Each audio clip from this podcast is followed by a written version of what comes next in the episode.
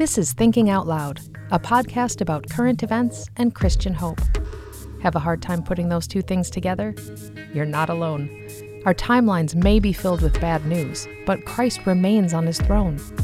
So, what does it mean to live in the light of that truth rather than the shadow of our never ending dumpster fires? That's the question animating this conversation between Nathan Rittenhouse and Cameron McAllister, two Christian apologists who believe that true hope and realism go hand in hand. So let's think out loud together about current events and Christian hope. Hey there, welcome to Thinking Out Loud. I'm your co host, Cameron McAllister. And I'm your co host, Nathan Rittenhouse. All right, it's not January 6th of this recording, but January 6th happened just a few days ago as of this recording. Well, the And anniversary January 6th, of January 6th. right.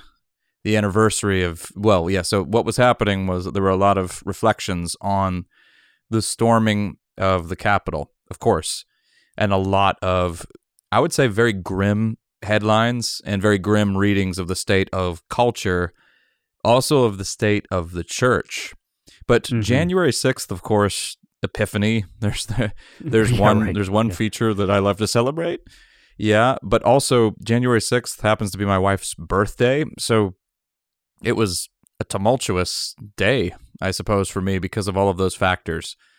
But the reason we're bringing it up now, we're hoping the dust has settled a little bit on some of the reflection pieces and all of the, the you know, the kind of diagnostics of our cultural moment.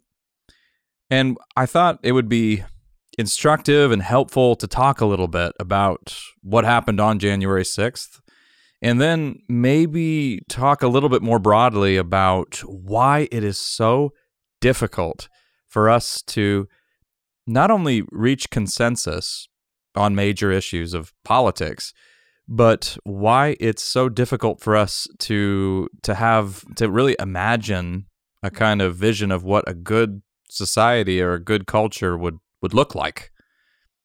So that's why I wanted to, yeah, that's why I thought it, it would be helpful to bring this up. And I, I think, yeah, I mean, Nathan, when you were when you were reading through the headlines, you had actually sent me one, and the the sentiment here was that not only does this reflect a, a post Christian culture, but it also reflects a, a post Christian church. And I think both of us kind of said, "Ooh, ah." So I don't know. Let's let's talk a little bit Yeah. about that highly technical.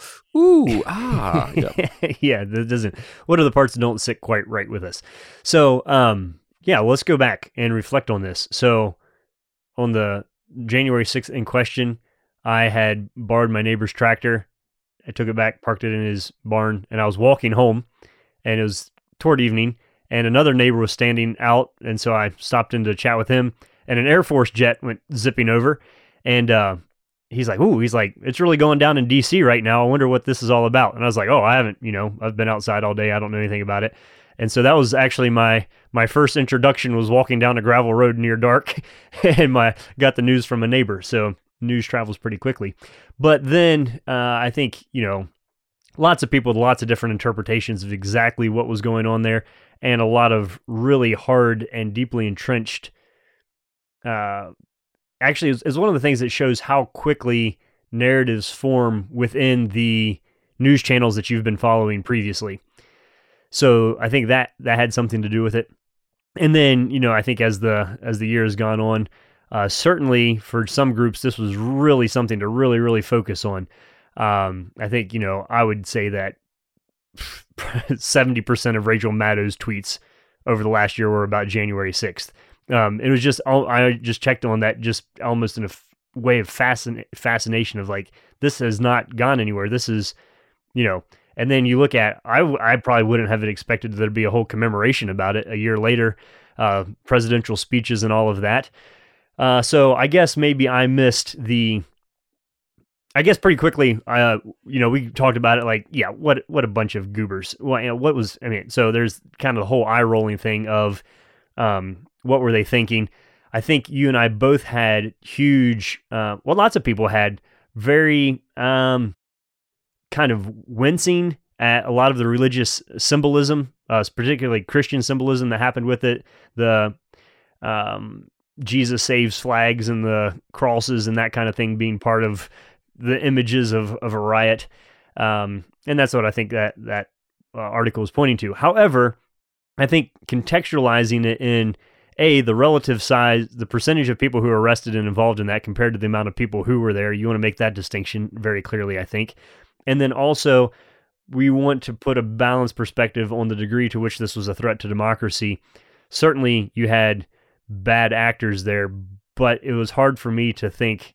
I mean, this is kind of kicking a giant in the shins when you look at, you know, it, was this really going to ever take down democracy? It seemed like, yes, there was quite a kerfuffle there, but it wasn't uh, uh, an existential threat to our election system as we know it. So, yes, bad ideas for sure, but it would take a whole lot more than that to really put a dent in the stability of the system that we operate in. And that's something to be really grateful for.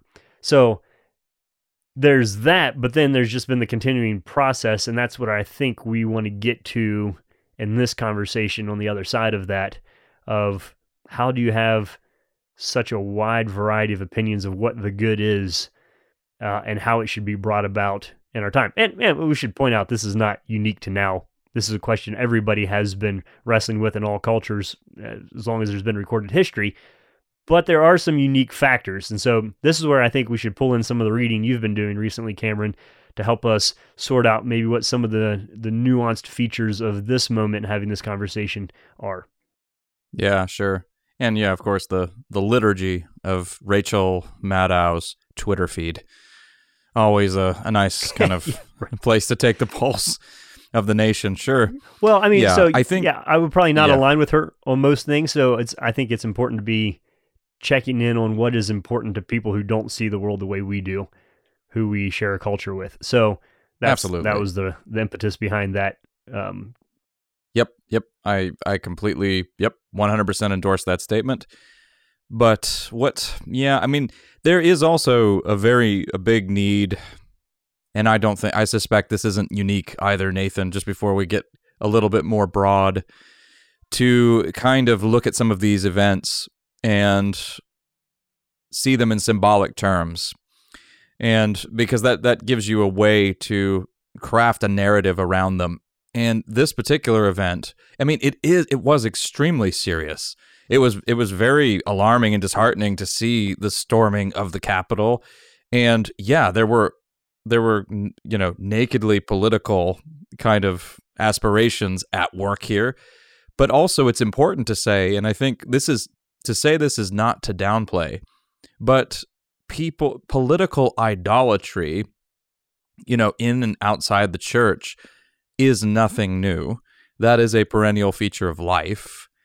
And certainly it is it's a, it's incredibly painful to watch people look at somebody like former President Donald Trump and see him not only as the commander in chief and maybe as a sound politician where whatever wherever you fall there, but also as a kind of political savior this happens, of course, across the spectrum, and it's always bad. It's always sad. It's always lamentable, and it's something that has been has always been with us.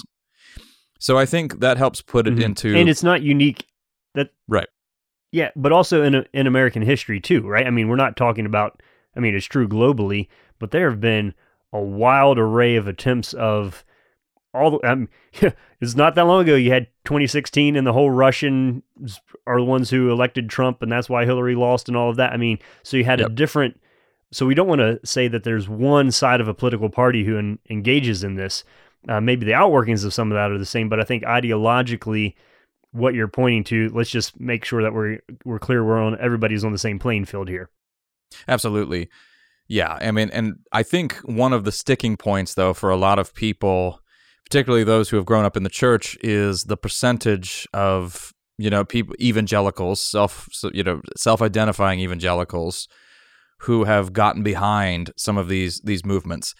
I think there's a lot of room there to complicate that story, of course, because if you press into the statistics or even just the there are there are plenty of people who actually self-identify as an evangelical on a census who don't necessarily match the convictions, the theological convictions of your typical evangelical as well.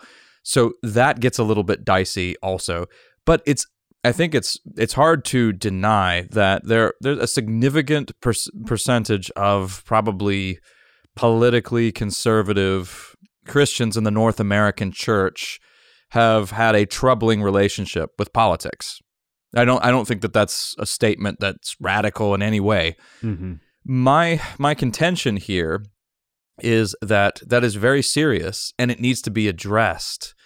But a statement along the lines of we have a post-Christian church, I have a problem with that statement because the church is the now we there there are there are ways that it of course it it's probably you know it, it's worked out with care and you know let's also be cognizant of the fact that most writers of articles you don't get to choose your title right? The, t- the title's chosen for you. So let's let's extend some leniency there but Dallas Willard used to say I'm I'm wary of you know lobing too many harsh criticisms at the church because I'm keenly aware of who the boss is. The church is the bride of Christ. And a statement like that is is such a blanket one. And I know we're talking about headlines here and, and broad, but these kinds of broad statements are a dime a dozen, particularly in an atmosphere like Twitter.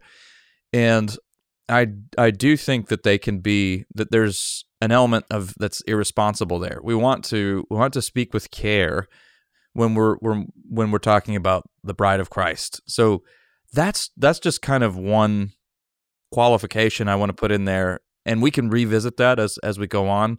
But let's let's take it in a little bit of a let's bring in my my nerdy reading here for a second. So Zygmunt Bauman, who is he was he didn't die that long ago. I believe it was 2016, 2017 when when Zygmunt Bauman died in these 90s. So this man had seen lots of history. But in his book, Liquid Modernity, so liquid becomes the primary metaphor for what the shape of moder- modernism now. And so he joins a lot of recent intellectuals, by the way, in not really having much time for the term postmodernism. because it seems mm-hmm. to imply that we've, we've, somehow moved past yeah modernism and he, and he would say no absolutely not the dynamic has, has changed pretty drastically. But no, we've we've not stopped being modern at all. But here's what he says. Okay, so everybody, just let me put you on alert right now. Let me just try to put you at ease. I'm going to talk about critical theory buckle for up. a second. Yeah, buckle up. Critical theory for a second. Suspend your judgment if you can, just for a second. All right. So, Zygmunt Bauman says I promise this is going somewhere constructive. Zygmunt Bauman says that critical theory, in its sort of inception, so we're talking about the Frankfurt School, that infamous Frankfurt School. So Max Horkheimer and Theodor Adorno would probably be the two most famous exponents. Their uh, their initial goal was emancipation of the individual from a repressive and totalitarian society. So totalitarianism is the great specter, the great threat in this er, in in sort of the beginning stages of modernity. And there Bauman says, modernity you need to conceive of it as solid. The the goal was on a societal, on a national, on a cultural level to build a lasting, durable monument that would withstand all of the tests of time and you you would do that it would be a supremely rational powerful totalitarian achievement. And that this is one this is the first major picture of, of modernism. It's it's solid it's hard it's durable.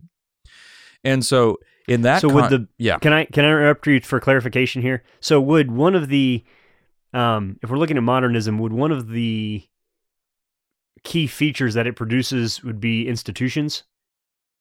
Correct Yes, and not yes, that's actually that's a phenomenal question. Not just institutions, but institutions that last. Nathan. That so he right, puts yeah, because okay. he puts great yeah. stress on that because that's in sharp that's in sharp distinction now to institutions today. So to skip ahead a little bit, institutions today are not valued for having long-standing traditions, are they? Generally speaking, the institutions right. that we laud today. They're they're they're honored or they're they're praised for their adaptability. for their flexibility. Mm-hmm. And he he points out, you know, companies, corporations, different institutions that sometimes will even just do these th- without any major problems. They'll do an audit or do some major shakeup in their structure. Think about you know corporate shakeups where hey, we're gonna. You know what? We're going to move to an open floor plan or something along those lines just to, you know, because we want to we want to try and experiment with new dynamics. And so now you're you're getting a, a foretaste of of where why he's going to move he's going to use the metaphor of liquid as he goes forward for for modernity. But the point here is that the critical theory was focused on liberating the individual to be free and autonomous. Now, he says, critical theory is focused on the opposite problem.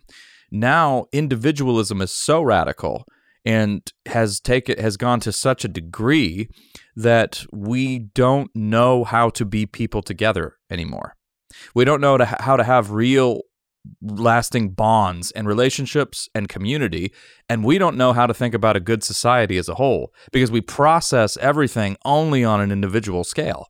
And so it becomes impossible for us to seek a common good. And so he says the task of critical theory now is to repopulate the public square in a way that's plausible, not just, you know, you, you've got to get people together seeking a common cause.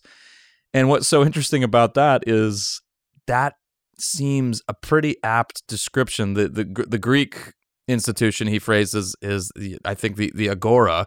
You need that now, but how on earth do you do that when we are so radically individualized? We don't really have we don't even share common vocabularies anymore. So he's he says that's the big challenge of today, but the big switch up in metaphor is yeah, you move from solid to liquid and he has he does have in mind that famous statement from Marx where all that is all all that is solid melts into air. Now the the primary picture is of of liquid and fluid. It's so hard to pin everything down. It's it's flexibility, it's agility. We don't prize artifacts anymore and solidity. In fact, the less the less stuff you have, Statues would the better this, kind of a mark of Statu- wealth and elite. So statues would They would. Oh my goodness. And and yeah, and haven't monuments played kind of a, a big role in our sort of national debates right Mm-hmm. so now? wait, can But I also, can I interrupt just he uses he's a sociologist. Yeah, so he'll I, yeah. I want to make sure we're we're Yeah. all coming along together because I, I I think I'm following you, but I want to clarify just so we're all on the same track here. So, um, I'm getting too excited. yeah. Ah! Uh, so anyway, yeah, and this is this is all written from a man who survived concentration camps. So I think he has a fairly good handle on when political ideas can go awry. Yeah. So is so here's a question I have for you in your reading of him that even looking at like um well all sorts of of rebellions against maybe well against modernity. So i would the arab spring uh to the fall of communism you have sort of these movements against the the man the state right of the, the collapse of the the big solid institutional thing. Um the problem ha- historically has been is you have groups that are good at rebelling against those things who then make terrible governors themselves. And so rebels don't always turn into good leaders for putting things back together and we can i mean we can give all kinds of examples of that throughout history so Mhm. so is he saying that America has already gone through that deconstructive phase while still being modern to some degree? Um, that we don't have is is he saying that we don't have the same things for those who are critical to to war against, or that we're creating new things to be opposed to? So if if if the historical critical theories of things were attacking the institutional solid modernity does he think that that solid modernity is gone from our time because if it is then I I guess am i hearing you correctly saying that critical theories then have to retool themselves to be able to react against something else that's far more fluid than what it was in the past Just help me am i Yeah, am i hearing sure. you correctly there or what needs to be fleshed out Well, what's no? I mean, he's he's kind of what he what he wants to to point out is that liberation to be individual and and, and autonomous, basically, is yes, that's that's complete, but it's complete to a degree that, to where now we can't reach consensus on anything anymore. So So it succeeded. he said it's yes, so we exceeded it. And so the terminology he's going to use, of course, he's he's writing as an academic, so you get some some of this cumbersome terminology. He he talks about de jure individualism, which is the bad kind. It's too it's so radical that it kind of dissolves all real meaningful social bonds, and de facto individualism. And by that he means individualism in the positive sense where we are free for something. We are free to be something. So it was it was the philosopher. A lot of people don't remember this, but it was Isaiah, Isaiah Berlin who who really first crystallized that that clear distinction between negative freedom and positive freedom. Freedom from negative freedom, right? Freedom from all constraints, get away all the repression, and the, but then freedom for freedom to be something.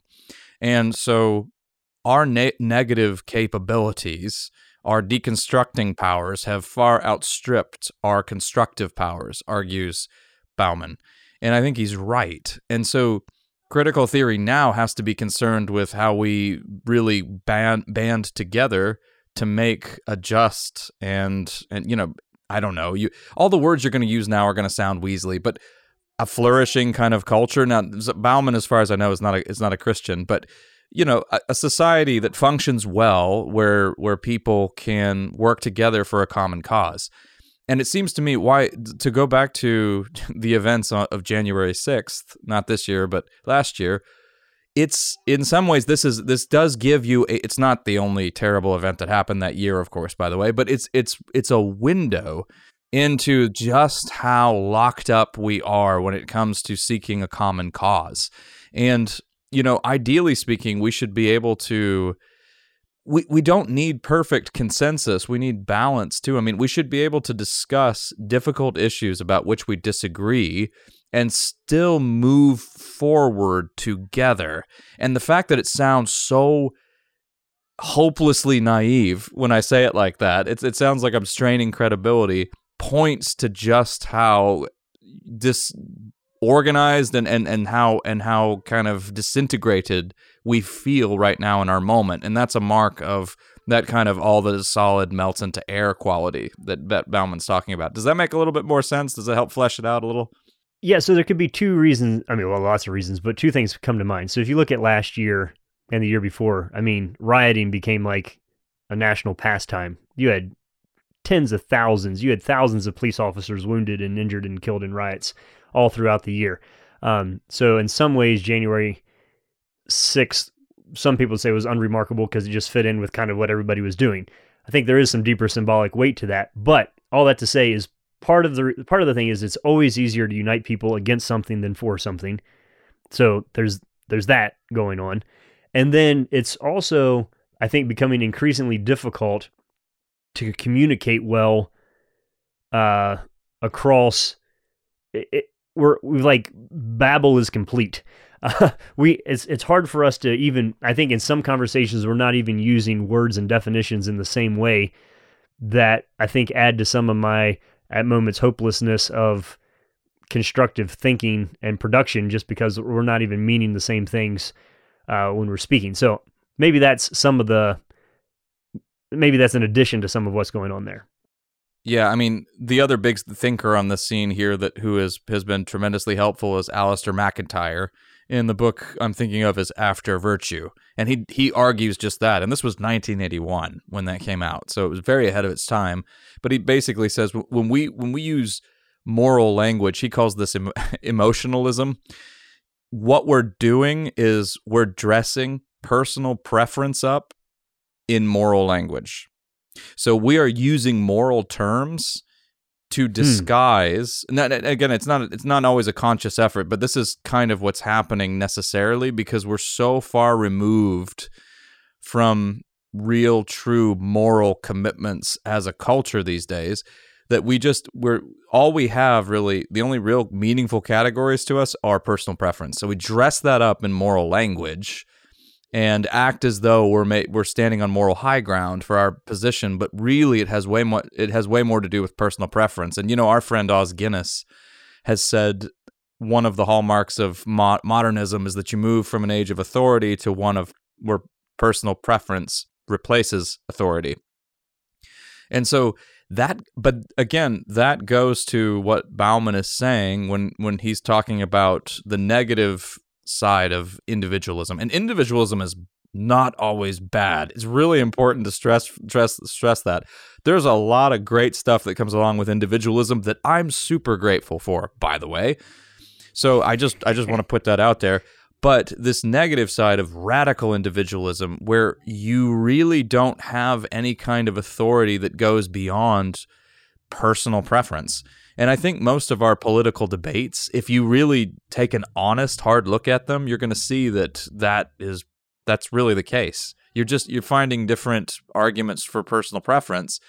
And the point is we need we need something bigger than that. We've got to move beyond just our whims and wishes and urges because I mean, the good of our nation depends on that. And so Nathan, you had a helpful distinction that you made earlier when we were when we were talking about you know basically between our two major political parties. Would you mind repeating that on air? Because I think it's oh the one about cause and yeah yeah, I yeah, think yeah. that's I think, I think that's helpful and pertinent here.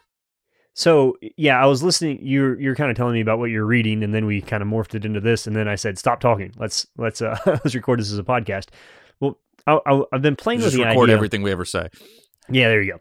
I've been playing with the idea that, and this is painting with a very broad brush here, but was partially inspired by what you're reading. That um, there's a sense in which progressives, we would say, are seeking a cause, and conservatives are seeking a people.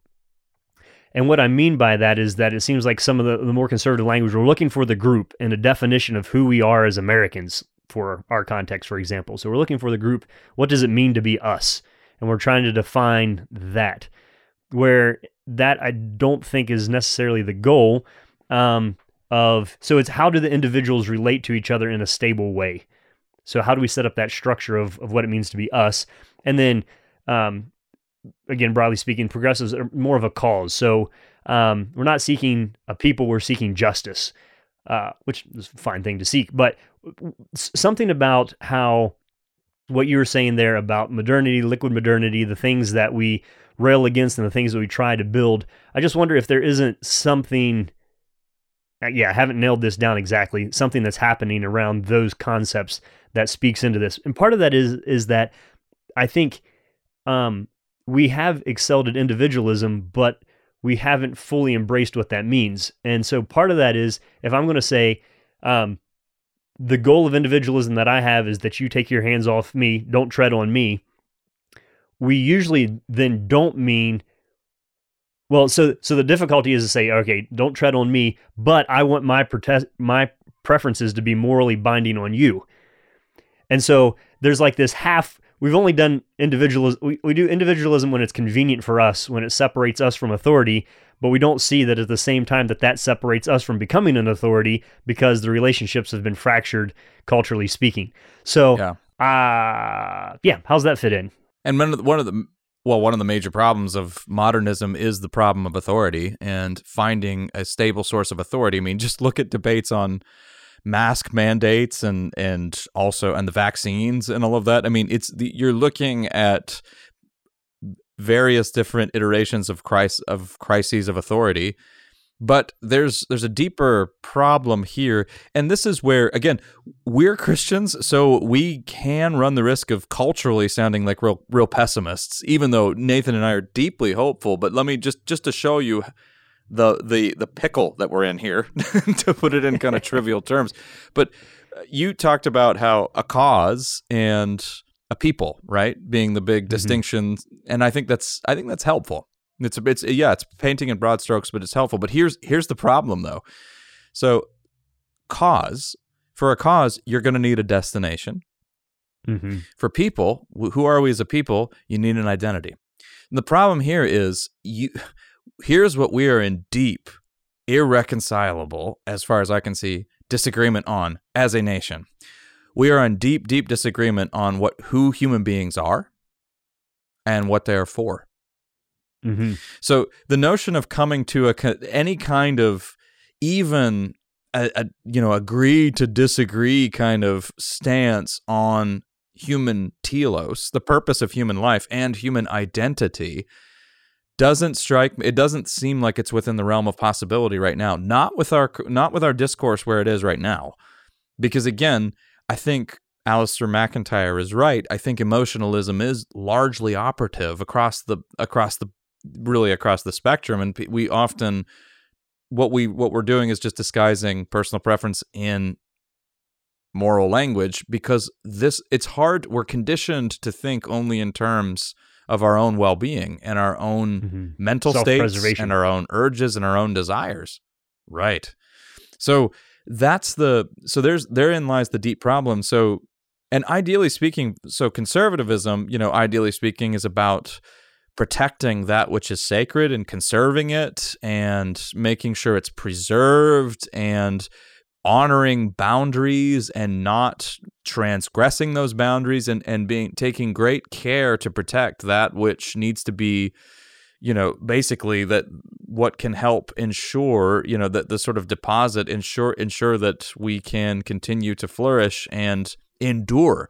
And progressivism of course is committed to the notion that we need to con- we need to be integrative and keep learning and keep growing and keep moving toward you know higher you know more education and that we need to adapt. Now ideally speaking you know there's going to be some big big tensions there. But ideally speaking these two states of mind there's a helpful dialectical tension there and they need each other and there's a good there there can be a good balance that erupts there. But if you're in an era of radical individualism where everything is reduced to kind of tribalism and a kind of culture warring mindset, then what could be constructive turns very destructive. And that's and that's where we're at. And I you know, from a cultural standpoint, I, I don't see a way out of this right now unless and I mean you we're gonna have to rethink what it means to seek the common good we're to have we're to have to think beyond an individual level and that means more than just using buzzwords like community it means that we have to actually factor in that our decisions are affecting everybody else. We're going to have to reconceive human beings as or just recover the truth that we are inescapably social creatures and that everything we do affects everybody else around us. I mean we've had kind of a crash course in this with covid-19 but we need we need more of that. And yeah so anyway that's i think we're we're in quite a predicament there from a cultural standpoint. Yeah so i think i don't know if too shallow to say but i think oftentimes there um i don't want to say we're calling for but i think we want to remind christians that in the chaos of our culture there is a there is a boat in the middle of this chaos, right? Um, and so the the church is the thing that prevails. Now, your relationship to your individual congregation might change, or the structure of that, or the nature of it. And I think that's why it's so sad when you see tensions and difficulties within the church. Is a, is basically that disunity is sabotaging all the lifeboats. Um, so if you're part of Christian community, I think that is the first step in cultural engagement is making sure that your church is a soft landing place for people to properly order and remember, uh, calibrate, recalibrate whatever is necessary to remember who's really in charge of this. Uh, scripture is so um, clear on this. The nations are but a drop in the bucket, you know, kind of the Isaiah. The nations plot and plan and the Lord laughs sort of thing. And so to see that our our churches and our country exist in an embedded hierarchy within a, a larger cosmological order that has uh, a good father in charge of it is a really um, what it what it does though is that it when you when you see that it allows you to to feel peace actually a sense of personal safety I would be so bold as to say in a way that stabilizes you in order to be a platform for reaching out to the insecurity and chaos around you and so the church's role uh, the, in the first place is a is a landing place. It's a it's a f- firm foundation. It's a rocket launching pad um, for mission into the world. So it's it's not to say that you don't do cultural engagement, but I think if you're a Christian who is so caught up in political change as the necessary thing in order for our culture to be saved, that that's that's many steps down the road. Uh, if you're working well on the on the stability of your local congregation and putting together a group of people who do have their identity as the children of God, people who have been purified and redeemed by Christ, then actually that is a place to to exert your finances and your energy and your time to build that first, because uh, I think it's just a on a practical level that's the only place in which um, a joyful, peaceful, self-controlled, thoughtful, kind, and loving existence collectively is possible. So uh, I I think there's so much that I've seen in the last year that maybe looking at it, studying it, um, being interested in it is not bad. Uh, you know, our friend Alicia once said about a certain candidate, you can vote for this person, but you can't worship that person and still be a Christian. And so I think there's a, an, a necessary ordering that we just have to keep coming back to here of saying, yeah, we can say something is bad over there, but are we doing a good job at the things that we do know God is asking us to do of building and working in the church, um, which is a good thing that does have an identity and does have a purpose. And so there's a conservative, progressive hybrid that the church uniquely brings. That's, yeah, I mean, think about it talks about Jesus not entrusting himself to others because he knew where he was from and he knew where he was going. I mean, kind of that book ending stability of his identity. Yeah, right. He knew where he was from and he knew where he was going. Uh, identity and progress, identity yeah. and purpose. Christ offers that. And the place that we get reminded and encouraged and we grow in Christ likeness is in our local church. So, um, we're not saying stick your head in the sand, but we're saying uh, if you're losing sleep over some of these issues, well, yeah, be careful. I mean, what do we? I mean, solidity is some. Well, I mean, if you want true durability, right? the gates of hell shall not prevail against the ter- church, nor shall the nor nor the gates of liquid modernity or anything else that the modern world throws at it. Now that's that's a kind of lasting stability that you can count on. And I also think of I think of this this this ties ties in beautifully with what Nathan was saying with you know with regard to the the both elements in Christianity the the destination as well. And it's Roger Lundin. I think I mentioned this before. I talk about this in my book, Faith That Lasts, but he says Christianity begins in a garden, but it ends in a city. And then he also said, the older I get, the less nostalgic I get, and the more excited I get and oriented towards the future. Mm-hmm. And that future, of course, he says, is the one that leads from the cross through the empty tomb to the heaven to a heavenly city. And having that is that's an anchor for your soul. Mm. And the the place where you get in touch with that cosmic reality is your local church. That seem that may seem so humdrum, but you have to grow up to see the beauty of that. I mean, that's that's really it's it's that's that's what it is. And yeah, once again, our our call to arms: go to church. Bet you didn't see that coming. Oh goodness. Well, I don't know, Cameron. Can we can we leave it there? Yeah. I I think there's a lot that is unresolved and a lot of themes that we'll pick up again. But mm-hmm. yeah, let's um let's as a group of people, the two of us who are talking out thinking out loud about this, but those who are thinking along with us, let's marinate on that for a little bit and see where that leaves us and we'll trust that the Lord uses that as fertile soil for some great things to to flourish and grow in your life that would shape you into the type of person who could be a real help in a weary world. So, thanks for thinking with us. You've been listening to Thinking Out Loud, a podcast where we think out loud about current events and Christian hope. Thanks for listening to Thinking Out Loud. If you'd like to learn more about what we do, book one of our speakers, or make a donation, visit thinkingoutloudtogether.com. And lastly, if you like our podcast, spread the word and please consider leaving us a five star rating. It really does help.